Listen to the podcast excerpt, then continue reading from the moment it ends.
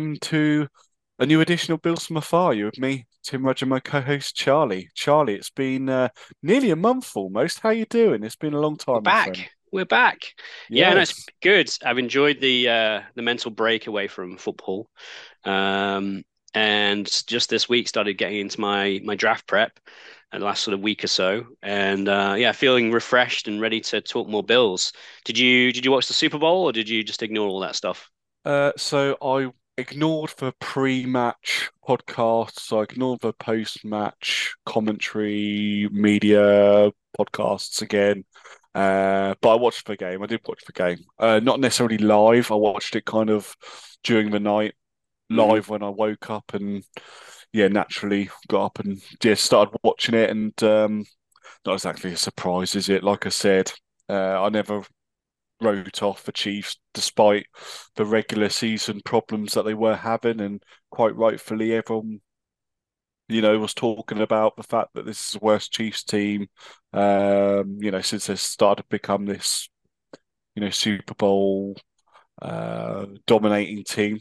Um, but you know they're still the Chiefs, aren't they? And they've still got Mahomes, and they're still able to, you know, pull this out of the bag. So, mm. yeah. So uh, wasn't a surprise for the result. It is a bit frustrating though, isn't it? Because like the NFC teams in the last couple of years, it be equals last year. They get these leads, but they just don't find a way to close out these games. Um, I'm watching it and I'm still very bitter about things because it's been three times now the Bills have been knocked out, and you know that that narrative is built, and uh, you know it's going to take the Bills beating the Chiefs in the postseason to kind of get that monkey off our backs. Well, do, do, do you take any consolation from the fact that you know it was the Chiefs that knocked us out, and we no. we did beat them in regular season, and we're not that far away. I mean, no. we only lost by three points after all. Well, I don't really because, like, the Bills, you know, they they had the Patriots for 20 years in the division, and you know that's kind of been, you know, we haven't had a quarterback like Josh Allen or you know the the stable uh, regime like we've had under Brandon Beane and Sean McDermott, like, but we were constantly chasing our tails against the Patriots and Tom Brady, and uh, then he goes, and then the Chiefs become like the new dynasty of the AFC, and now they've emerged and they keep winning Super Bowls and they're going for a three-peat next season. It's just frustrating that the Bills, you know, especially when they're peaking and like they've got the best team in, you know, what three decades you've got to say mm-hmm. that you know mm-hmm. we're in this position and you know it's just every time we've made it like it's always the Chiefs knocking us out and you know what we're going to be doing here is we're going to be talking about kind of reflecting basically and putting a, a close on last season. But we'll also talk about key takeaways uh, from last season that will affect the off season. One of those is specifically linked about the Chiefs and me, so we'll talk about that a bit later. But yeah, I don't have any consolation really. Like we've had three opportunities to do it now, and again, as we say, you know, only one AFC team out of 16 can represent um, the conference. You can't expect that to be the Bills every season. It's unrealistic to do so. Um, but you'd have thought one of these three times, you know, we've been so close twice, haven't we? You know, mm. we've been, we, we should have won in the divisional for the, the, the second time we faced them um, in 2021. And you know, we had plenty of chances this season. You know, we should have put them away in, in my, uh, for divisional. Really, one of my takeaways is that the Chiefs are really battle hardened. So even when they're not the best, they can still pull out the results.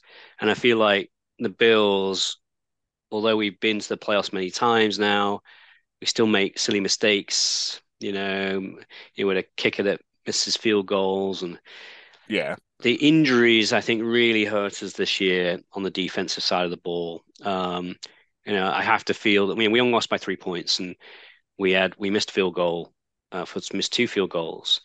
Uh, I, you know, I feel like if we had a, a fit Matt Milano in that game, we, we win it. Um, it's it's really fine margins, and, and my my feeling is that there's probably five to eight teams that are Super Bowl winning capable. And whenever it's a knockout competition, it's not necessarily the best team that wins it. It's the team that is battle hardened that makes good decisions. And what you what you have to say about Mahomes is in the biggest moments he makes good decisions. And I think that you know physically, Josh can go toe to toe with Pat, you know, every day of the week. But so some of the biggest biggest moments does Josh always make the best decisions. Um, I think you know the, the, Patrick Mahomes got a, bit of an edge on him there. So to me, that's the difference. Bit of luck, bit of bad decision making, mm. but it, it, but it, it's not it's not a million miles away. Um, and I, you know, we'll talk a lot about yeah. this off season, and I think the Bills have got some serious work to do. But I'm relatively optimistic that the Bills can at least bring back a similar similar quality team next year, um, and that we'll be in the, mm. we'll be in the mix again. But mm. to me, being in the mix is is is all you can ask for, and then it really comes down to luck and injuries and and a bit of bit of wiliness perhaps but it is frustrating yeah. for sure. I mean, I, I, had no interest in, in that game, uh, the Chiefs versus the 49ers. I don't like either team. Um, I thought the Chiefs would win. They did. I thought if Brock Purdy would have won, that would have been a hell of a story. But in some respects, I'm kind of I I feel like Shanahan's slightly overrated. And I think he benefits from being in the NFC and not having to face you know the absolute top tier of the NFL talent every every week. Mm. Um, but yeah, maybe that's all we should say about the Super Bowl. Uh, it's it's one of those things. It's frustrating, but yeah, I, I watched the highlights. I thought the game was pretty dull till the fourth quarter. Um, but uh, yeah, the, the the the more experienced, the more wily, the more experienced team won in the end, and um, mm. that's what we expected. Last, last thing for me, and it might not be because you might have some comeback on this, but like Josh Allen for me is the most important player to any team in the NFL. I know Mahomes is. Yeah. I'm, I'm not saying because of that, Josh Allen's a better quarterback than Patrick Mahomes. But you saw, you know, you, you just look at the facts of, you know, how many touchdowns are scored by one player in the league, and it's Josh Allen every time because you've got that rushing yeah. upside a bit as well. How he's able to push the pile and you know score, and he's you know, one yard, two yard rushes and how he's able to just scramble with his legs anyway and get outside pocket. And he's still got a, um, you know, fantastically accurate arm and he's able to do these amazing things with his arm. Um, so, you know, he's the most important like player for any team mm. in the league for me. And you saw looked in the Super Bowl uh, around, you know, the Chiefs and, you know, if it wasn't for the Kansas City defense and your McDuffies and your your Joneses that kind of kept them within touching distance of the 49ers, yeah. You know, Mahomes and the offense would not have had that opportunity to have come back in that game. And I just think like in the off in the postseason, we put everything on Josh Allen's back and yeah. he delivered and he done everything really he asked. I know in one you know, that last drive um, you know, a couple of things could have gone differently, but it was like Josh getting us into that position. It wasn't like the defense kept us in the game, or you know, it's Josh that kept us in the game. You know, yeah. we need like the, the defense to step up, and I know that we do. You know, they they've been pretty good, and they've been pretty good for a number of seasons now. But it's just in those critical moments, especially in the postseason. You know, like yeah, we, talked like we might have a pass rush there, and that was still the case this year. And I'm sure we'll talk about that soon um, when we talk about the key takeaways and that kind of stuff. But it's just like the other air, and special teams. Obviously, we talked about that, and Bass missing a field goal. But like, it's the other units stepping up. Look at Butker and how how well he performed all postseason. He didn't miss a kick. He was knocking over 50 plus yard field goals like they were nothing. You know, yeah, we don't have those. Uh, you know, the other units aren't stepping up like Josh is stepping up, and other players like Shakir's also at the back end. You know, Dawkins as well. Like the offense is stepping up. It's just the other areas that we need to improve on. That we'll talk yeah. about. We'll have loads of time to talk about how we can improve this defense in the uh, off season. So I think that's yeah, I just had to get that out of my system. As you could tell, I think for you, like you've gotten over it. For me, like when I watch, I, have been watching games and stuff back, and it's like oh, just another missed year, another missed opportunity, and it just still frustrates me. And I don't think I'll get over these last couple of years.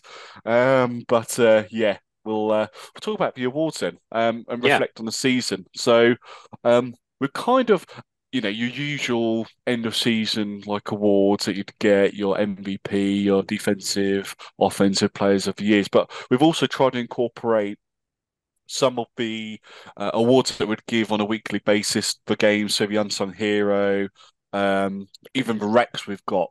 And I'm sure that'd be pretty. I'm sure we'll have the same one for the Rex, but yeah. So we've tried to incorporate that as well as things like the, our favorite game, best touchdown, uh, that type of stuff. So we've got quite a few categories to get into. And then, as I said, the key takeaways uh, head into the off season to wrap it up for this podcast. So, Charlie, we'll go to the MVP 1st mm-hmm. um, who have you got? It's got to be Josh Allen, isn't it? I mean, for I don't think he had a perfect season, but he had a very good season. And yeah. um, as you said earlier, he's he's the most important player on any team in the league. Um, and I think if we look at his his 2023 stats, you have to say that it, it's it's right up there with any any season he's had. Um, I think uh, you know he, he, what was it? What was it? Four thousand three hundred yards. That's what I think is uh, third, third third most in the season. Um, completion percentage was 66.5 that's his second, second highest best, yeah, yeah, in the season um, you know, obviously scored an awful lot of touchdowns. Um, so I, I think this is, was his best t- year for touchdowns, was it not? Um, so yeah, he, he, rushed a little bit less than he has the previous two seasons, but still rushed a good chunk, perhaps a bit more than we were expecting, especially once Joe Brady took over. So yeah, I think he's incredibly important, and I think he, by and large, played really, really well. And I think he also not necessarily consistently, but in good chunks of the season, made good decisions. You know, if you look, go back to that Cowboys game where he was doing a lot of dump off passes to, to James Cook, and we were running the ball much more heavily. He didn't play that hero ball. Um, he still has it in him from time to time, but I think we can see that maturing. And he's he's one of the best what two three quarterbacks in the league, uh, depending on what what kind of quarterback you're looking for. So, I think any time you've got a guy who's a top five quarterback in the league, you you know you're in with a chance for the Super Bowl, and uh, we have one of those guys, and it's incredible to watch him. Um, yeah, we're we're we're, we're very fortunate. Yeah, yeah, no, I got for Josh Allen as well. Um, as you illustrate, like the passing production's been pretty good. Um, not as good as it has been in the last couple of seasons when I looked at it, but that paints that that tells you a story basically. If you look at the the yards per catch, that's significantly down, um, and that obviously um, correlates with um, total yards that he had. That's down as well. But you think about you know Diggs being quieter for you know a good half of the season. You think about Gabriel Davis being really hot and cold, like his passing options were in the short and intermediate areas of the field for most of the season. So um, just because those are down doesn't mean he's had a bad season. You know, no. he's just done what you know has been asked of him. And as you said, like there's been a lot more dump offs. James Cook was used more in a passing game. Um, he also integrated, you know, uh, yeah. Dalton Kincaid um, yeah. into the offense. I think really well, and he, he made use of our, our, you know proper slot receiver for the first time in it since we've had uh, we had Beasley. So you know, he's he's had to adapt to that, and I think you know, the the numbers in terms of yards are, are within you know to, to, to, me within game plan variance from from game to game. You know, you're always going to have those games where you want to go this way or that way. So it's within the realms of the sort of stuff he's been doing over the last four seasons. Mm-hmm. Yeah, absolutely. And even in the, I put in inverted um, speeches, but uh, speech marks, but dark days, even in that dark days under Ken Dorsey, which it weren't really dark days, but um, it's still pretty good. Very then, even like you know, yeah. even though we went through that dry spell, that wasn't necessarily on Josh, and uh, also the fact that we were more run heavy under Joe Brady. Um, that's obviously translated as well, and that's going to suit him. You know, if they if that, if that's the uh, blueprint for next season is going to be a bit more rushing and that kind of thing, then that'll you know it doesn't impact the performance of our offense and Josh because he's able to do all that stuff. So yeah, MVP Josh Allen, uh, easy. Um, offensive player of the year, who have you gone? So obviously, for... I've gone for non Josh Allen, and yes. I've gone for gone for James Cook. Um, we saw a real breakout season for James Cook this year. Yeah. You know, he had his first, his second year as a Bill, um, still in his rookie contract. He went from getting 507 yards on 89 carries last year to, to, to uh, over 1100 on 237 carries. A massive difference in terms of his production. Um, similar, same touchdowns, two touchdowns, but a much bigger part of the offense. And we saw in certain games where he was really the guy, especially that game against uh, Dallas, as we mentioned earlier. So I think it's really exciting for us to have that. I wouldn't necessarily call him a bell cow bower, bell cow back. Easy for me to say. Try repeat um, that five times. I know, right? I do think he needs a complementary back. He needs somebody who's going to be, you know, uh, better in yeah. those sort of downhill situations through the tackles. But I thought he was sharper. He was quick. His decision making was better. I wish he could catch a little bit better. you know, we saw him used a mm. lot more uh, in the in the in the passing game this year with with four touchdowns. Um, uh, but he also had some drops, which were pretty frustrating. Yeah. Uh, that should come with experience and maturity and, and getting even more used to you know Joe Brady offense.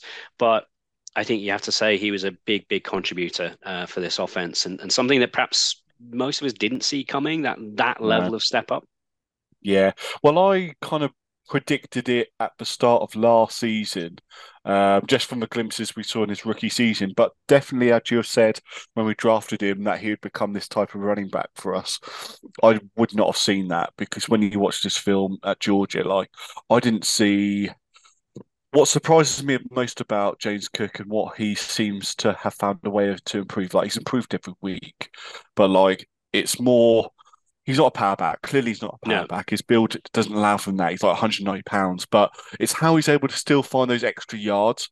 You know, kind of like what Zeke Elliott was always used to do for the Cowboys. Like again, completely different types of running backs, but like they'd always find a way of adding a couple of extra yards, and that makes mass a massive difference. You know, yeah, for running backs. Yeah. We saw that increased aggression, didn't we? You know, he. Mm. Um, I haven't got the stats in front of me, but it seemed like he was getting a lot more yards after first contact than he had in previous years. Um, it felt like he was scrapping more for that extra two, two or three yards at the end of a play. And for a guy that isn't very big, that was really encouraging. Mm. And he wouldn't just bounce it wide either, like would he? Like in his rookie season, it felt like he'd just try and do that and outrun everyone. But it felt like this year he was a little bit more patient. His vision was a little bit better. He was making better decisions, that kind of thing. So yeah, um, totally understand why you've gone for for James Cook. He was uh, he'd probably won second place for me, um, excluding Josh Allen again. We're we're doing it kind of like for how the NFL does their awards, but for me, I've gone for Dion Dawkins. I think for for me, he had his best season of his career, uh, captain of the O line. Um, just Mr. Consistent, isn't he? Doesn't miss mm. games, which is a massive asset for this Bills offense. I'm just amazed at how well he moves in space for his build. Like when you look at him, he does not look like someone that should excel in the second level and should, you know, uh, you know, put some. He, he, does in the open field. The, the blocks that he's able to put on, you know, poor defensive backs of the opposition is just it's such a fun sight to watch when yeah. he's in the open field and he's able to just pursue and you know it's an amazing thing to see. And well, I, I, think for me, yeah, but but the contract extension for Dion Dawkins is one of my top two things of this season. It's for DaQuan Jones extend. Yeah, he's a free agent, so we need to extend him. But Dion Dawkins, he's contracted for another season, but you know, only him and Brown are both contracted for only one more year. Get ahead of that. We've got the salary cap issues. Just give him another three years. Means that the cap gets spread across um, more evenly and saves cap. Uh, Dion Dawkins absolutely deserves it. Um, he's a top ten left tackle in the league now in my eye eyes. Um, and yeah, he, I just think he's had a fantastic season, especially towards the end. Again, he just really, really came on and just showed what a top. But I think for me, Dion Dawkins has always been pretty good and solid, but he's never like been an elite left tackle, well, and I think he's now he's never in that top six that or seven, tier. is he? Yeah, yeah, but he's he's heading that way. But I do think yeah. we've seen this before in in Dion Dawkins' career. He really benefits when he's got a solid, stable left guard yeah. next to him. And with Connor McGovern, we had some consistency there, some consistency of play, and um, you know he's also under contract next year, uh, thankfully. Um, and I mm. think uh, that massively helps Dion Dawkins to excel because he's not covering for the weaker link on these inside. And, you know, he's such a team player. He always plays better when he doesn't have to worry about someone else's problems. And I think that was that yeah. was that was huge for him. Yeah, absolutely. Um, defensive player of the year for you? Has to be Ed Oliver. Um, I mean, the step up he made in terms of his production in 2023 was really impressive. And we obviously signed this new contract, and there's always that worry if, if a player signs that contract, are they going to drop off? They don't have to work so hard. You know, we got the opposite. You know, he went from two and a half sacks in 2022 to nine and a half from um, a defensive uh, defensive tackle position, that three technique position. Again, benefits from having DaQuan Jones on his on, on his other on this inside with him. But even when DaQuan Jones wasn't there, he was still disruptive. He was still making sacks. He was still really, really productive. And I thought we do we saw is is, is Oliver step up as a leader in this in this team and and be the um, you know the anchor point for that for that defensive line. And thank goodness we've got him under contract for another few years because uh, that that contract is now looking really like a great deal by Brandon Beane. Yeah, no, absolutely. Um, I was a little bit. Uh, I was one of those that uh, had a little bit of doubt about the, the the number when it came out for 16 and a half, and I thought, has he really warranted, you know, um, the size of cap hit? Just because, you know, you and me are both massive fans of him. We both got his jersey. Ed Oliver's was the first one my first ever Bills jersey. You know, I'm a new fan relatively, so um, his was my first ever jersey, and I've supported him all the way. I just couldn't quite get to that point where yeah, I wasn't too sure. You know, if they were actually going to extend it, I'm so glad that you know Brandon Beane and McDermott they're there each day. They know how these guys work off off the field, and they could see that there was an opportunity there to get even more out of Ed Oliver and you know get this level of production. Uh, and we all knew it again. We all knew it was in him. It was just actually try you know delivering, seeing the results of of it. Um, we just needed to see that, and yeah, he had an unbelievable season. He was well most productive pass rusher across the defensive line. Um, yeah, he was just fantastic uh, player, and he probably is the t- choice for defensive player of the year. But I didn't go for that. Partly because I knew you'd go for Ed Oliver because of how big of a fan you are, but partly because I wanted to spite you a little bit. So I've gone for all action Terrell Bernard. Uh, fair enough. Uh, fair enough. That was my second choice. yeah, exactly. But um, who'd afford it? Hey, um, you know, the uh, I'd love to go back. Actually, I'm, I'm going to go back and listen to some old episodes of ours and just listen to you kind of. And, and again, it, you weren't berating yeah. the player, were you? No, no, never. You were berating the selection, and you know, it wasn't a need and that kind of thing at the time. You know, you just didn't see, especially after his rookie season, he wasn't used. You're like, you know, surely there's a what are we doing? Yeah, you know, we had a role for them when he drafted him, and clearly they looked at him and saw, um, you know, a placeholder for when um, Tremaine Edmunds left. And fair play, if that was the plan, and if they knew that, you know, the, the price that Edmunds would get on the open market was wasn't going to be palatable, then and this was planned all along, then um, you know, this is absolutely um, been a successful pick. Like he's always around the ball. Like when you look at the impact plays um, from this season with Terrell Bernard versus for Tremaine Edmunds seasons, he leads them in every single category. So he played uh, 17 games. This is only regular season. Um, he's had three interceptions. He didn't force any fumbles, but he had four fumble recoveries, which just shows that he's always in the right place at the right time. Uh, and six and a half sacks on top of 143 combo tackles, 85 of those solo. You know, you can't argue that production. I think he's um, unfortunate to miss out on a Pro Bowl. Like we don't really care yeah. too much about it, but it's nice to see our guys get accolades. And you know, just because it's not a household name, he wasn't in running.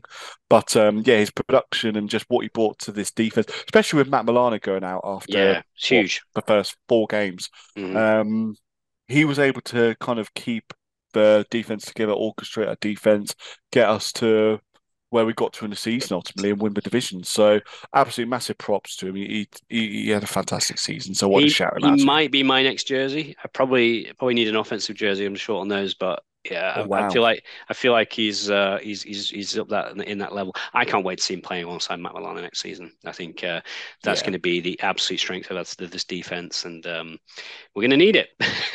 yeah, yeah, we certainly will. Um, most improved. Who have you gone for? So I've gone for Spencer Brown. Um, yeah. You know, because likewise, you know, if we were going to go back listening to my tape on um, Terrell Bernard, we just want to listen to your recordings on Spencer Brown. uh, but you know, he he solidified that right tackle position. Um, he had by far and away his best season as a Bill. Um, he was a solid contributor. Is he elite? No, but he's very good. Uh, I think he he he he gave he was the final piece in this jigsaw of making sure that Josh Allen had the best offensive line that he had. And I think he's still got room to improve and grow and get even better than where he is. But it was a massive step forward for Spencer Brown, from my perspective. Tackle is a premium position. It's expensive to get really good tackles. You know, we got this guy late, you know, what middle rounds of the draft, and um, he's he's proven proven everybody wrong. Um, he, he was drafted on traits. Uh, and credit to the Bills' defensive coaching staff to turn him into the player that he uh, he now is. Mm. It's pretty amazing to think that um, you know the the Bills' offensive line and like how they came to the Bills, the fact that Dawkins was only a sec a second round pick. I think he was a late second as well. Spencer Brown was a late third. Obviously, uh, Torrence was a late second, mm. um, and Morse and McGovern they were obviously free agent acquisitions. But the fact that we not really had to invest um, you know, first round assets in the offensive line. And usually I, I listen to the like Move the Sticks podcast and that kind of thing, and they kind of talk about the principle of having three first round players in the offensive line and just like have those like building blocks on the offensive line, those long term pieces to solidify the offensive line. The fact we've not had to make those investments and we've still been able to get like you know our offensive line over the last three or four years has been fairly suspect and questionable at times um, but this season's definitely the best the offensive line has been, and the fact that we've not had to invest like absolute premium assets into it. Like you think about Cody Ford for God's sake, and he was what like pick thirty five or something. We traded up for that one, and you know it just goes to show not necessarily where you get picked. You know, and we all know this, but like you know, we've been able to like pick players below that that have actually been a yeah. lot more productive and a lot more better. And yeah, I, have gone through them as well. Like um, last off season, every episode I was talking about Spencer Brown. I just could not see him recovering from his 2022 season. I just thought he he, he was a huge risk heading into 2020, 2023, especially when Brandon Shell, who was like the veteran that signed up as competition, he retired in training camp. I was like, oh, here we go, you know. But he absolutely did play very well. Um, you know, absolute props to him. As you said, he's always had the traits. It was just whether that could translate. He's always had that chip on his shoulder. I liked as a rookie how, you know, he had that nastiness about him and he'd stick up for his teammates. He was always a little bit cocky on the field and that kind of thing. Uh, so I've liked him from that aspect, but yeah, his game's just gone up uh, another level. Yeah. My question would be, and there's a lot to change between now and 2025. You know, there's two off seasons between then, but he's only under contract for another season under his rookie deal. If we were to extend Dion Dawkins, which I want them to do this off season, could they find, uh, especially with everything else, obviously Josh Allen's cap hits, yeah. and then what's whatever's going to happen with Diggs and Von Miller. Are we in a position to actually extend Spencer Brown? I'm I not too sure. I think we should because I think now will be the cheapest he is, um, and you know we yeah. can spread that cap hit. I think you know he's on an upward what do you trajectory. Be worth? I've not even like looked at. I don't, I don't know. Cap yeah, places to see what his value would be. I, we'll have to look no in. Yeah, me neither. We'll have to look into that because um, I think that you know, tackles are really expensive and, it, and it's really yeah. hard to get a good one. The Bills are not typically picking early in the draft where the best tackles go. So you've got to either develop somebody, and we have, or you've got to you know, trade up, which is expensive, or you've got to be poor and then be picking early. So uh, yeah, I think it's it's it's pretty mm. simple for me. We have to lock him down, lock him down when he'll be the cheapest that he will be. I mean, yeah. the, the Bills' offensive line was ranked um, uh, top eight, um, you know, for the NFL, and that's a massive step forward um, for this for this offensive line. And he was a big part of that. I mean, we've yeah. had we've had turnstiles there um, mm. at various points in in the last few years. So I, I think it's just from a from a what's the word from a value perspective. Let's let's try to lock him in as best we can right now, and I mean, he's currently, I mean, he's on his rookie deal, right? So, I mean, he's making what, yeah. you know, three or four, four million, something like that. Um, yeah. He's, he's, he's not making very much. Less, I mean, top rated tackles, it's, it's, yeah, I think it's even less than that, like three million. So, what his uh, future deal would be, I don't know, eight, nine million, maybe something like that. I mean, he's not a top mm. ranked tackle, but he's on an upward trajectory. I think the, the, the, the worry is yeah. if he has another good season, he's going to be into that yeah. 12, 15 million kind of territory. And then suddenly it's a whole different thing. So I think you lock him in now, if you possibly can, and you spread that cap. Uh, mm. over the over the next few years, um, so that it doesn't damage us in 2024. But yeah, it's a good, good, good, good off-season topic for sure. Yeah, yeah, absolutely. Um, yeah, uh, unsung hero. Who have you gone for? So yeah, I kind of wrap my brains a little bit here because I feel like you know we've we've we've spoken a lot about the the, the major heroes who's unsung, and I ended up on with David Edwards because uh, I think he, he enabled. I think he strengthened that offensive line when we needed to run the ball. You know, we supported us when playing two and three tight end set, so you know, twelve and thirteen personnel at times. Um, he was really instrumental in being that sort of you know big tight end stroke uh, extra offensive lineman and enabled us to do you know some of the Josh Allen you know short yardage stuff as well. So you know he didn't get a lot of, a lot of buzz. I'd like to see him back. I think he's perfectly solid um, uh, defensive lineman yeah. anyway. He's probably going to be pretty cheap because he hasn't done anything substantial to increase his value um, this year. But I think he enabled us to do different things, and um, he enabled us to open up some gaps that uh, James Cook could exploit as well. So, yeah, I think that nobody's really talking about David Edwards, but yeah, quietly he enabled us to do some schematic things that we haven't really seen an awful lot of before, and and, and improved our effectiveness in, in short yardage situations. Yeah, like fortunately for the Bills, you know, we didn't receive many David, much of David Edwards outside of the uh, jumbo set stuff, just because we were we very, to, very healthy yeah. on the O line, and yeah. that's why we're going to have loads of time to talk about the off season. But I'm not against like drafting O line still. I'm not saying in the first round necessarily, but like middle rounds, like you can always do with some good O line backups. Like because my worry was, and I know Ryan Van Den is it Denmark? It was a Denmark in the end. We found out, didn't we? Um, Ryan we call him Denmark. I nearly tripped myself on that again, but um, you know, he, he seemed to do okay when he filled in for Dion Dawkins and be pretty good for being like UDFA or something. But you know, I'm always for kind of investing in O line. And, uh, you know, we didn't see much of David Edwards, but what he did do, as you said, like he, he had a really good role. And, um, you know, he was able to seal off some really nice blocks and create some really good lanes for James Cook, as you said. So, yeah, no, he's he's fitting for that. Uh, mine's just for Christian Benford. Like, uh, mm, I just got yeah. no concern about him when he's on the field. Like, no one talks about him. Doesn't feel like he gets a lot of targets that come his way for a cornerback too. I looked and it was about 60, which you think could probably be more, especially with the Bills being in like leads most of the time and you know, people having to throw on us and Tre'Davious White's been out most of the season. So it's like, yeah, I just was kind of surprised about that. Um, but yeah, he's just reliable, and he hasn't actually. The, the, one thing that I noticed when looking at the statistics was that he hasn't actually missed a tackle all season. So yeah, incredible. You know how poor at times the Bills have been at missed tackles, and he's someone like your Taron Johnson who's actually a very good tackler. And as I said, he's just reliable and uh, round six you know, pick. You know, to risk to get a oh, starting yeah, cornerback amazing, in it? round six. I mean, that is that is incredible stuff. It just speaks again to the development uh, ability of this uh, this Bills defensive uh, coaching mm. staff. Usually, I feel like in a draft when when you watch it, like there'll be I don't know maybe 20 or 30 players that you just haven't heard of when you've done the mocks. They might be just like right down the bottom of the boards on whatever sites you use, and then they appear, and then you know you get your Daniel Jeremiahs and stuff talking them up and saying, "Oh, this player was you know touted," blah blah blah. Like usually for the Bills picks, I do feel like you know, I haven't watched their film. I can't watch all their film, but like I know of kind of who they are, I've heard their name. But like Christian Benford, Villanova, like I know I knew of Villanova, but like I didn't hear his name at all never, whatsoever no, no.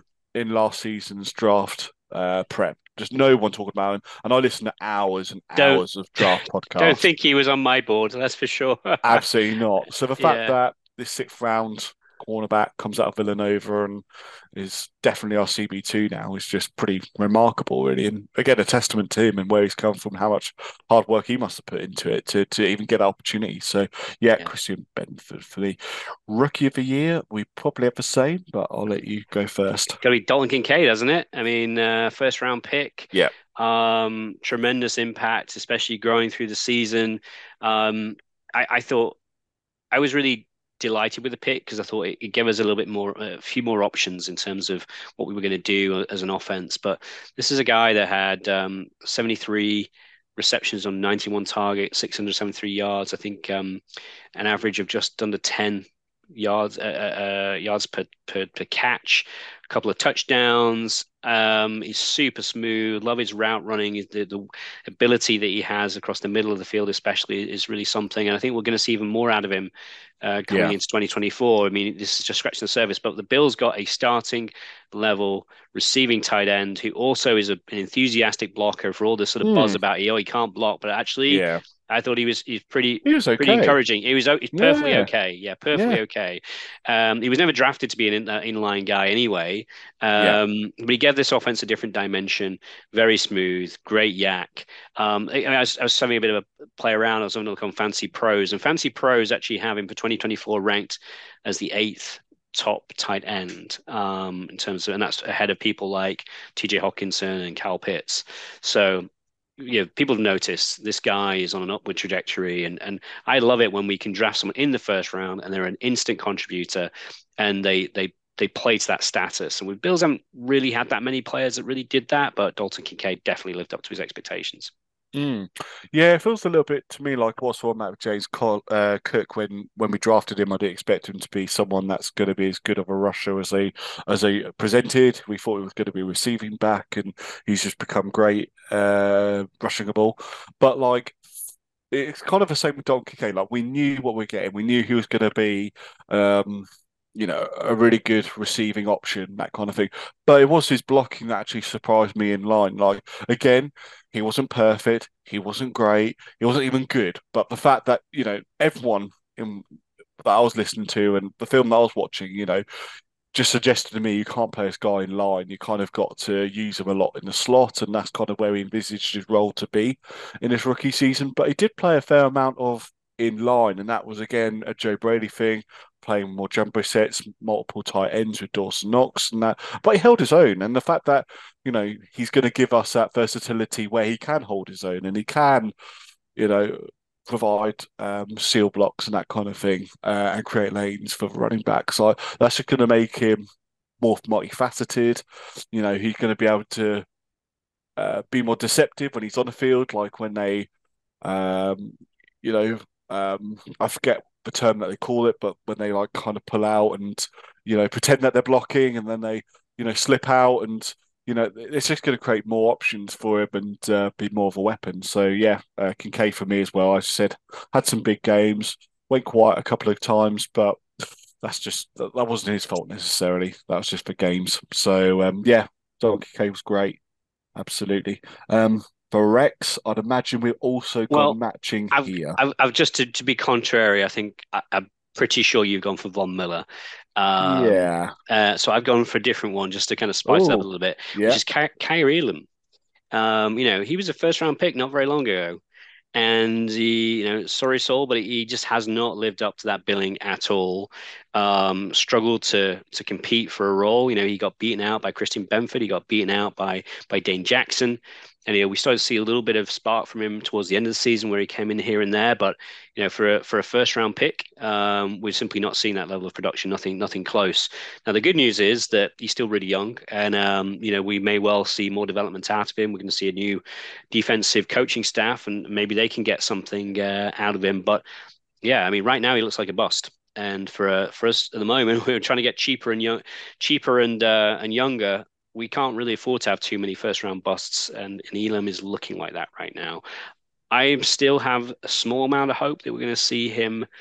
Uh, certainly, maybe not fulfill his potential, but but but, do something significant, um, and maybe uh, yeah, be a maybe, maybe a third choice and, and and be an effective backup, perhaps behind um, uh, Benford and Douglas. But yeah, it's, it's, a long long road for him to to get back and be a starting cornerback in this team.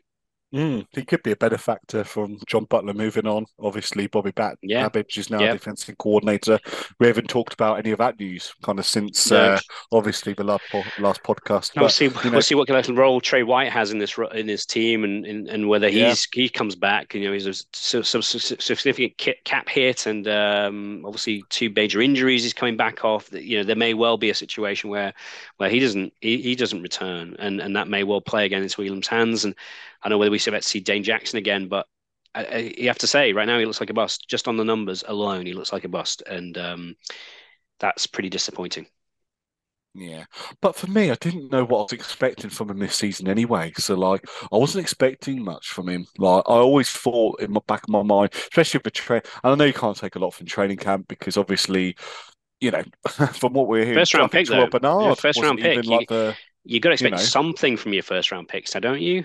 I mean, oh, I know, but just with how his rookie season went, and just I don't know, it just didn't seem like it was going according to plan. And I know it's only one season, but I just wasn't expecting. And I'm I'm not like, ready to give up on him. You know, we've seen yeah. We've we've seen the development. There's no point now. Brown. You sunk that asset into it. Yeah, you know, what are exactly. going to get now? A fifth round pick? What's that really? You might as well try and if, if that. Yeah, I mean, him, you know? you're going to try and turn him into something. That's what we're going to do. Yeah, absolutely. So yeah, but, Von Miller, I'm I, am i am in agreement with. Uh, I, yeah, you can't argue against it, can you? No, I did no, initially just based on you know you, you always like when, when you think of these awards, you always go to like the the, the, the most freshest like opinion that you have like in your back of your head. Eh, obviously, Tyler Bass and what happened at the end of the season. Like what yeah, that was, season. That was, my, first name. that was my that, he was my first name. Just in, in in that situation, missing that kick, you know, you just can't be doing that. But then I thought it. We paid, you know, Von Miller X amount of million pound dollars for like five tackles and like nothing outside of that. Um, you know, he's just and the off season shit that we all had to deal with and yeah, it'll be interesting to see what happens with him this off season. I expect him to be a bill just because they can't do nothing about it really. But yeah, it's just like disappointing how that's all gone. I was really going into the season, I thought this was our second most important player because mm. I thought if we got to that level that we saw pre-injury in 2022, um, you know, how much he added to that pass rush. I was listening to um, a podcast earlier and they said that prior to Von Miller getting injured last year, we um, had the third best pass rush without blitzing, you know, so the natural four man front pass rush, our defensive line was third, and a lot of that would have done with Josh uh, Von Miller's impact and just what he was able to do anyway. So, but yeah, it just hasn't materialised, hasn't worked, didn't work this season. Who knows if he's gonna be able to get that flame back if he returns and get back up to form? Oh, I'll count against it for now. I, I can't see it happening. But yeah, he was just terrible last season. So let's move on to some more positive things then. So these are more of a reflection of the seasons in terms of like moments and games and stuff. So we've got favourite games. So what have you gone for as your favourite games? Quite a few candidates. It feels yeah, like as there is each season. There but... is. It actually didn't take me too long. I went for the uh, the week four game against the Dolphins. Um, couple of reasons for that. I mean, you know, we obviously had that dodgy start to the season against the Jets and rebounded against the the Raiders and the Commanders, but of course they turned out to be pretty weak teams during the season anyway the Dolphins at that point were riding high. Everybody was, you know, saying, "Oh, the Dolphins are going to be, you know, one of the favorites for the Super Bowl," and we absolutely smashed them um, in our stadium. And I was also there at that game, and it's it always has, you know, more of an impact when you're there in person. Yeah, the, yeah. the whole environment, the buzz, the stadium was so loud. It was one of the loudest stadiums I've ever heard in my life and I've been to a lot, but it was incredibly loud for four hours solid. And um, to absolutely batter them 48 20 um, after they had came in with such hype was really a, a, just a phenomenal moment. Now, of course, it didn't turn out to be the, the, the sort of the the tipping point for for the season to really go on and and, and you know actually that yeah. was that was the end of the the Bills playing well yeah. that that mid season slump but mm. um at the time it it was just it was a big party, and uh, yeah, I thoroughly enjoyed it. Just great play, offense and defense. It was yeah. it was just fantastic. I was gonna say it felt like the perfect game, didn't it? Like you reflect back on that, and you know the offense was firing, the defense was firing. Um, you know the quality of touchdowns we scored, the the turnovers that we created. Like Terrel Bernard, I remember again having a an amazing game. That was like his breakout game. Um, yeah um, it's amazing though, looking back at games because I was watching some of the games back, and the Raiders game at home second week, so we lost against the Jets, and we were a touchdown. Like they they'd scored in their opening touchdown drive, the Raiders, and just look about. I forgot like the Bills fans like were booing even at that point. Like the second game in after the first drive of the match, they were booing. I was like, you know. Yeah. I just forgot about that. You forget about these little things, don't you? It's like bloody hell, you know. We we, we were at that point already. Well, I save my rewatching until usually the other side. Well, after well, the draft. The, oh, after the draft, yeah, when I got yeah, somebody else to yeah. to care about. Um, so I, by that point, I would have forgotten all about all this stuff. mm, yeah, no, I don't blame you. To be fair, for parking a lot of it, but like for the for me, like we got best touchdown award. I felt like I had to go back and at least watch some of mm. the touchdowns to try yep. and refresh myself. Um, we'll get onto the touchdowns in a second, but just uh, go back to my favorite game. So for me, it's difficult. You know, both the Dolphins games were great to watch, although the the the away game uh, was um, it was different. Yeah, mouth stuff. Yeah, yeah, it was like, important for a different reason, right? Touchdown. Yeah. yeah, yeah, and the Commanders low key for me. I really enjoyed, and I know you were there for that, but I really enjoyed watching that just because yeah. it was pure dominance. It's just fun to see the Bills playing like that. But for me, it's the Cowboys win 31 10. Um, I find I, I, love watching Josh Allen and uh, Bills offense, you know, 8% passing, get 400 total passing yards in the game, just finger about and see Diggs and Shakir and those guys having massive games and that kind of stuff. But I do also really enjoy a ground game and seeing one of our running backs just go off like James Cook did. Um, you know, he had a massive performance. It was about 170 yards, two touchdowns. Um, yeah, just absolutely monstrous game. And you know, we that that was the start of our you know difficult stretch. And it does feel like when the Bills you know get those difficult stretches at the end of the season, they turn it on, and that's just one of those performances where you know we were able to kind of force our will on a good Cowboys defense, and they just weren't able to stop it, and I just enjoyed it. Plus, it was a later game. It was a, it was a prime time, right? So it was late game for us. We enjoyed it that approach because it reduced the yeah. time for us as well of the game. Um, but yeah, it, it, was just fun, and I know you enjoyed the Cowboys, you know, game because yeah. you hate the Cowboys, and so does Cowboys, everyone. But and it you, showed us you do have a passion. It's a different way to win, right? You know, that was yeah. that was the key thing for me. Yeah, absolutely.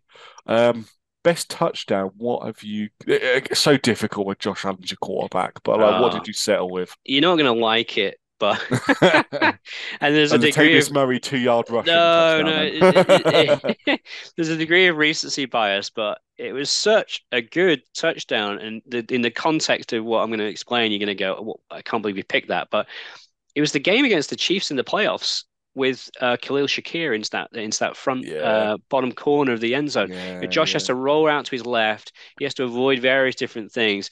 He puts this insane throw into the only place that Khalil Shakir can catch it, and he comes up with the catch. And you know the concept of that game that was huge, and of course it didn't end up. You know, unfortunately, if our kicker had done his job, it wouldn't have would have mattered. But it was just an incredible touchdown. And when I went back and looked at it, like that was what I'm looking for when it was my touchdown of the year is great play from the quarterback and great play from the receiver and the combination of both. That's what elevates it. You know sometimes you get a phenomenal performance. There's that diggs one against miami where he um you know he's on the left hand sideline and he and he dukes out of two two players and runs in for the touchdown. That's great but it was it was mostly good because of diggs. But what i liked about that khalil shakir touchdown yeah. was excellent from both of them. Um just really high quality football. Insane catch yeah. insane throw uh, just just incredible. But obviously the game puts a bit of a dampener on it yeah, Shakir was incredible that game, especially with like three outrageous catches. Um, and again, yeah. the yards didn't uh, reflect, like, didn't suggest a good performance. But by God, if we didn't have Shakir that game, would have been toast a lot yeah. earlier. Uh, so I totally appreciate that touchdown. I really do. I know it's not a, you know, one of these crazy long touchdowns, obviously, but that was such a hard catch to make. So I, I totally understand that. I've gone for it's difficult again because I watched them all, all the touchdowns again that we scored, and I'd even forgotten about the one that we scored against the Jets in Week One. And just that was incredible. It's a classic. Yeah. It's a classic. you know, Josh Allen type of touchdown. Yeah. The fact that he kind of like span on the spot in the pocket, rushed to his right, you digs Diggs coming across the field again. I watched that and I thought, freaking hell, that's an amazing touchdown. and like, it's not unusual for us to see that. And we're so lucky. We forget the watching. ones when we lose. The, the Yeah. good ones when we lose games, those are the ones you forget. It's the good ones that you when you win games you remember. But I, I I did the same. I went back and I was like, oh my word, that was that Mm. was incredible. Even a couple that Gabe Davis scored at the start of the season, one of Yeah. Washington, the, yep. the deeper one. I really enjoyed that one, like the um out route to um the pylon and then the the one he scored against the, the Dolphins at home, where like it was more about Josh and kind of how he was able to like pump fake and pivot his body mm-hmm. and like Yep. contort his body, and that was really good for me. But recency bias again, and it's nothing to do. It's not even a passing touchdown, but the Allen long rush against the Steelers in the oh my word, that was playoffs, 52 Yeah. yard rushing touchdown. Just, I try to like gauge it based on like how much I get excited about the, the touchdown, and you know that one. It felt like I That- really did magical, jump yeah. up and down and pump my pump everything in my system. that and the Harty touchdown, a return Yeah. touchdown. They're the ones I felt like I celebrated the most out of any this season. And uh, or, last season, sorry, and uh, it was just an unreal play for him to be able to do that with his, you know, the size of him. You know, it's it's just Incredible absolutely athlete. outrageous, absolutely Yeah. outrageous. Um, defensive takeaway. Uh, what have you So, gone for here? It's I've gone for um the one from Ed Oliver, and I think it was against the Patriots, if I remember correctly, where it was sort of it went over his head, it Yeah. ricocheted off somebody, and then he athletically jumped Yeah. backwards to catch it away from the defensive line. He didn't just- jump. He ran like five yards or something. Yeah, yeah, yeah, that, yeah. he? I mean, it was just insane, absolutely insane. Yeah. We always knew that Ed Oliver was a hell of an athlete, but to see him do that and to be so, you know, because you you're going from facing the offense to the, the line to turning around and then reacting to that, I, I thought it was incredible. Yeah, I'm a bit disappointed that I hadn't thought about that one, to be fair, um, because that totally deserves it. But I'm going for this one that I had anyway. The AJ Epenesa uh, pick six against Oh, that was a good one. Commanders. Just Mhm. a- it wasn't like yeah, he had got his hands up. It was quite fortunate that he kind of nestled, like I think it was on his kind of helmet, and he was able to gather it in. But it, that was just from um within um the, the Commanders' own territory. So I think he had to go like 40 yards or something to score that. Um, so uh, there's there's a few like of the offensive players that are trying to tackle him, but he's able to evade them. It's just I love pick six plays, and like even more so when it is the defensive lineman who's like 260 pounds rumbling and you know making that kind of play. It was just fun. It was enjoyable. I remember watching it at the time, and uh, you know that was we, we were like something crazy up against him at that point, I think. But that just yeah, that just really add, added the icing uh, on on that performance. And then lastly, in terms of the awards for best moment, what have you gone for? So for actually, we mentioned it already. You know, I'm going to go for the game against the Cowboys because it showed for the first time in the Josh Allen era, I think, where we we radically changed our game plan and we leveraged a guy like James Cook to win in a completely different way. And I think that that is not just that was not just a moment. I mean, everyone knows I hate the Cowboys and the history the Bills have with the Cowboys. There's nothing more satisfying than beating the Cowboys. I, I can, we still remember that Thanksgiving game vividly about beating them, and, and that being sort of the the uh, I guess the, the, the sort of the, the moment when everyone go, ah, these, these Bills are re- the real deal. Um, but that game, I think, also showed a shadow of what we could see also in the future of using James Cook, Cook in a different way, um, catching out the backfield, um, you know, being the major contributor in the rushing game, and just not having to lean on Josh Allen's legs every five minutes. We won in a different way, and this wasn't Josh Allen playing hero ball. It wasn't Josh Allen having to rein it all back in and you know just dunk it off. Um, this was a completely different way of winning, and I think the more different ways you can win, the better you set it you are for future success. And so that to me is just it's just a little marker for the uh, for the rest of uh, this sort of you know era of the Bills. Yeah, no. Uh, as I said, that's my favorite game, and um, yeah, I really enjoyed it. And yeah, no fair play for, for that normally. I've gone slightly differently, and this might be a little bit corny, I suppose. But the despite the loss, it was a London game for me. Like it's my mm. first experience of Bills Mafia. Um, first time I'd, I'd met a lot of our friends um, in the UK. Just the whole weekend, the whole, you know, just before the game and even after the game to a degree, but it was just unreal being part of the Bills Mafia yeah um, experience. The atmosphere, I'll never forget the atmosphere when we were getting Trevor Lawrence to and their BO line to false start, and they're right on top of us um, at the end I was at. Yeah. And the noise being generated from about, I don't know, 50,000 Bills fans in there um, was just the loudest I'd ever experienced in all my life. And just being able to meet the people from Western New York and meet my friends, it, it was just an unforgettable day for me. Yeah. I know it was a pretty shocking game. Kaiir Elam got toasted a number of times during that game. We did pretty tired. We two bad injuries. two massively bad injuries that affected our season. Um, just the, the game itself did not go right, but I would. Still... It was insane that weekend, though. It really was. Yeah. And I mean, I I was basically in London all weekend from I think the Thursday through to the Monday, yeah. and yeah. Um, you could see more and more Bills fans turning up, and I just wanted it to feel like a home game. You know, I wanted it to feel like it was a Bills home game, and then I remember being on the um, on the train to the stadium and seeing mostly Bills fans and thinking, oh, you know, we're gonna have a presence here, and then arriving at the stadium and seeing mostly Bills fans again and thinking, there's a lot of Bills fans here, mm. and then walking to the stadium. So yes, I mean that that's that bank um, of, of seats where there's no break in the seating on one end of the, the stadium was all Bills Mafia. It was incredibly loud. I had people texting me going, wow, that those Bills fans are really making some noise. People who weren't at the game, but they could hear on the TV. For me, walking into that stadium and seeing the Bills livery, you know, this team that I've loved yeah, my whole yeah. life, it was an emotional moment. And uh, it, it, it was like the Bills are in not my hometown. I, I grew up in Manchester, but but at, at, the city that I spent an awful lot of time in, and you know, my home country, it, it really meant something. And and also the fact that that stadium is essentially very similar to what we're going to get in Western New York. It was it was something else. And uh, like you said, meeting all the people from Western New York. I mean, I, am fortunate I get to go to games occasionally in the States and I've, I've, built up some some great friendships with people, but to see them coming over to, to the UK, some people I hadn't seen in years, um, you know, people that I, would worked with who were Bills fans from from years ago turning up, and everyone coming to the Fitzrovia Belle at the pub, and hundreds of people there. It was just insane. And what a weekend! Absolutely incredible.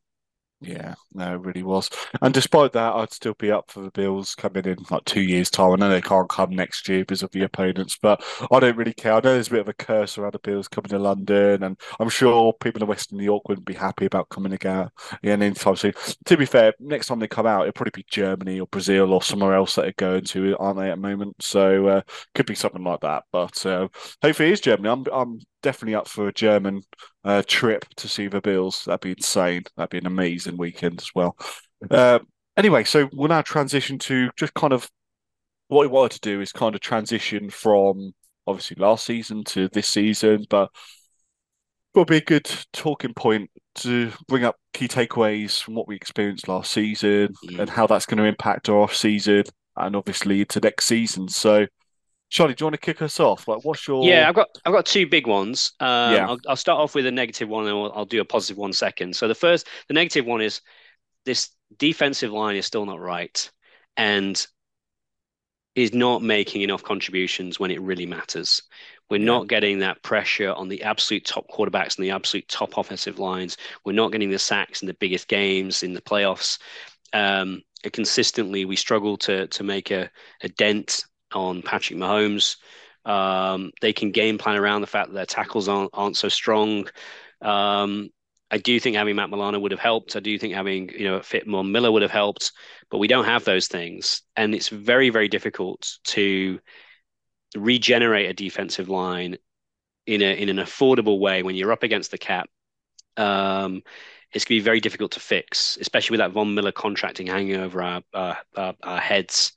Um, this to me is the biggest job for Brandon Beane in the offseason is how do we make sure that we we, we we're generating pass rush in 2024, especially because yeah. Leonard Floyd probably isn't coming back.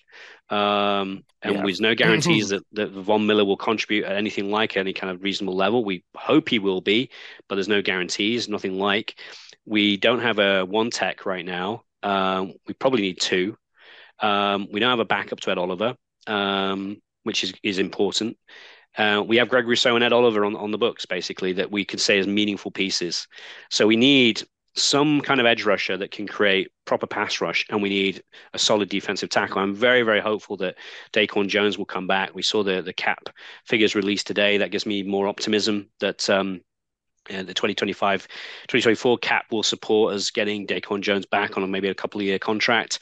Uh, but if not, we're going to go to find a, a, one tech who can contribute from day one and, and be that, uh, that that that running mate with with Ed Oliver. And so I think that throughout this McBeane era, we haven't had a defensive line that has stood up to the very best teams, and we still don't. And it feels right now we're quite a long way away from it. Mm, yeah, no, that's one of mine as well. Um, as you said, like when you look at it in hindsight, knowing now what Von Miller was going to be for 2023 compared to what we thought he was going to be before the season had started. I think the pass for us has probably outperformed expectations. But as you said, it didn't get it done when it mattered. It didn't get it done in the postseason. And as you said, a bunch of important free agency, uh, important of um, important free agents are going to be going out of the door, like Floyd and Epenesa, especially Epenesa. Epenesa, I think, was the player of the game for that Jags game. Uh, yeah, it's London. big, big contributor. He, he, he, yeah. he was massive in that game. Um, and, and, you know, he, he, I said it and I still probably say the same as well. Like, if we were to re-sign someone like him versus Gabriel Davis, it'd be AJ Epenesa. Like for me, like from a money, monetary no, perspective, without doubt, the you know the state it's far easier to replace. Uh, Replace uh, wide receivers and is meaningful contributors on the defensive line. Mm.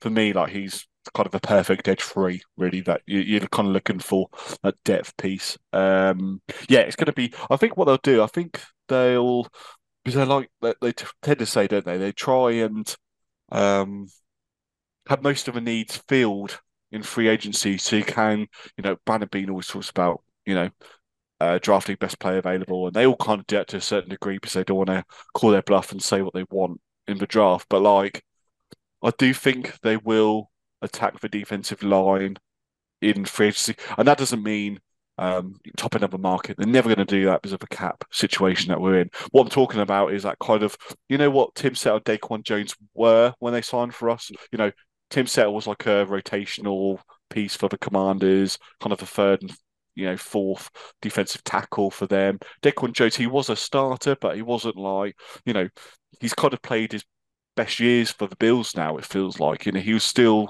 he wasn't top of the market. He was kind of a starter level player. That's kind of how I envisage it. Just kind of two defensive tackles and an edge player, so that we do have somebody's in there. So when it comes to the drop, we don't feel like we have to, you know, push it and have to select a player who's, you know, um, not valued accordingly. Like who isn't good value. Like I think they will try and do that and attack that um, in free agency a little bit to make those kind of signings. You know, we're not going to make any splashes, but just the little investments they'll make, I think they will make on defensive line rather than a wide receiver two, for example. I think there's more chance that they're going to really attack wide receiver two with a first pick or they'll trade down slightly with, with that first pick or at 60. You know, I think they mm. will do that. Um, so that's how I kind of envisage it. Who knows? You, you never know, really, but that's kind of that would seem logical to me anyway, and that feels like from what we know from Brandon Beane, that's kind of how he'll attack it. So, I totally agree. It's a negative. We've not got the answers. Um, that kind of links in quite nicely with my one, which is a very high level one, and it can, you know, it could probably apply to all of these things. But assuming we're not going to go into this off season like doing a mini teardown or a rebuild mm. or anything like this. Like we're going to try and attack this again next season. Uh, and over the next couple of seasons, in my opinion. But my question would be, how will Brandon Beane go about improving roster to beat the Chiefs in the playoffs, mm. but also manage the current salary cap number? How how is he going to chat like handle that challenge? Because we can't go and make a splash like, well, after we lost in 2021, we can't just sign a Von Miller you know, we can't sign these top end of the market for agencies how are we going to attack it? We've lost to them three times in the playoffs now. You know, they're a young team as well. They're only going to get better. Plenty of cap Chiefs. space too. Plenty, yep. Good enough. Yeah, good cap space. You know, they'll bring Chris Jones and L'Jarius Sneed back. I'm pretty sure of it, and they'll find they'll find a way to make that happen because they're premium players. But like, they're only going to get better as well. for Chiefs. So like, how the hell does Brandon? I, I do not envy um, Brandon Beane's task. I, I just love to know, and this isn't just next season; it's the season after. Like, what's his strategy to try and manage for cap, but also try and get the Bills in that position that we can realistically compete and beat the Chiefs and the players, and not just rely on Josh Allen to, you know, find a way of doing it. You know, so well, the defense has to step up. The special mm. teams has to step up. You can't just expect that from coaching. You know, we need some better luck on injuries as well. We need some better luck yeah. on injuries. We, we lost yeah, a lot of our stuff. best players, our highest paid players, and mm. Milano and DaQuan Jones for a bit of the season, and Tre White, and obviously Von yeah. Miller's still not right. You know, um, these are big, big parts of our cap space that aren't able mm. to contribute, um, and that's that's a problem.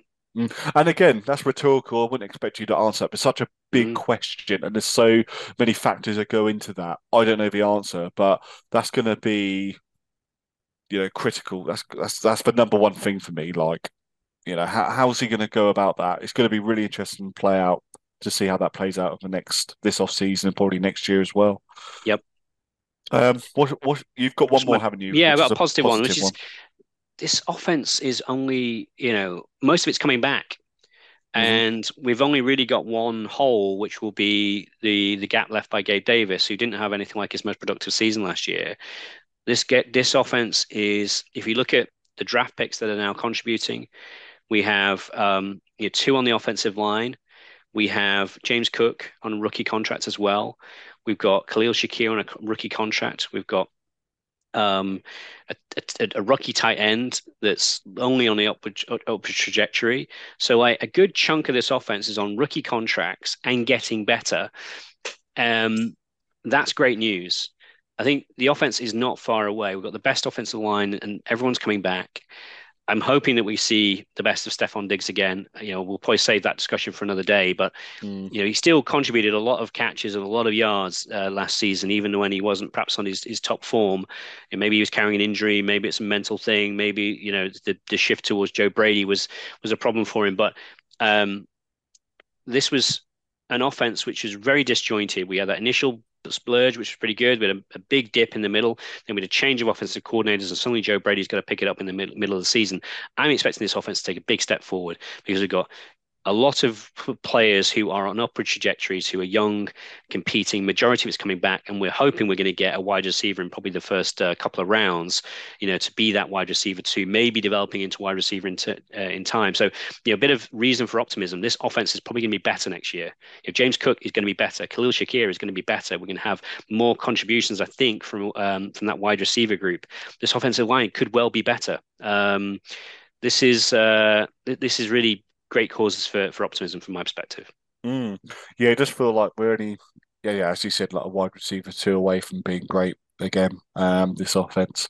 Um, and my last one kind of links into that. This isn't a negative or positive necessarily, but my overarching question is how will the offense change next season with having Joe Brady as the full time offensive mm. coordinator? Like, was his interim tenure based on the players he had, or was the kind of feed the run game you know, jumbo sets, like kind of his real true blueprint. Like, I suppose you could look back to his time with the Panthers and obviously LSU before that.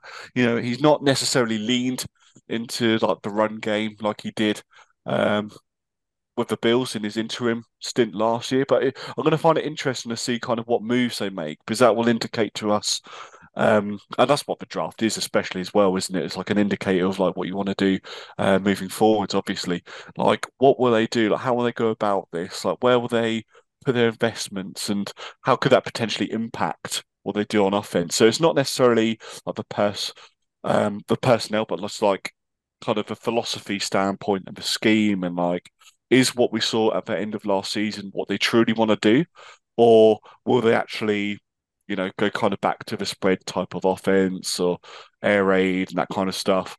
Um, it'll just be mm. interesting.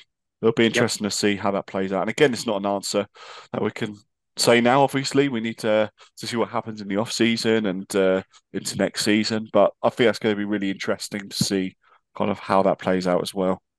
Completely agree. Very good.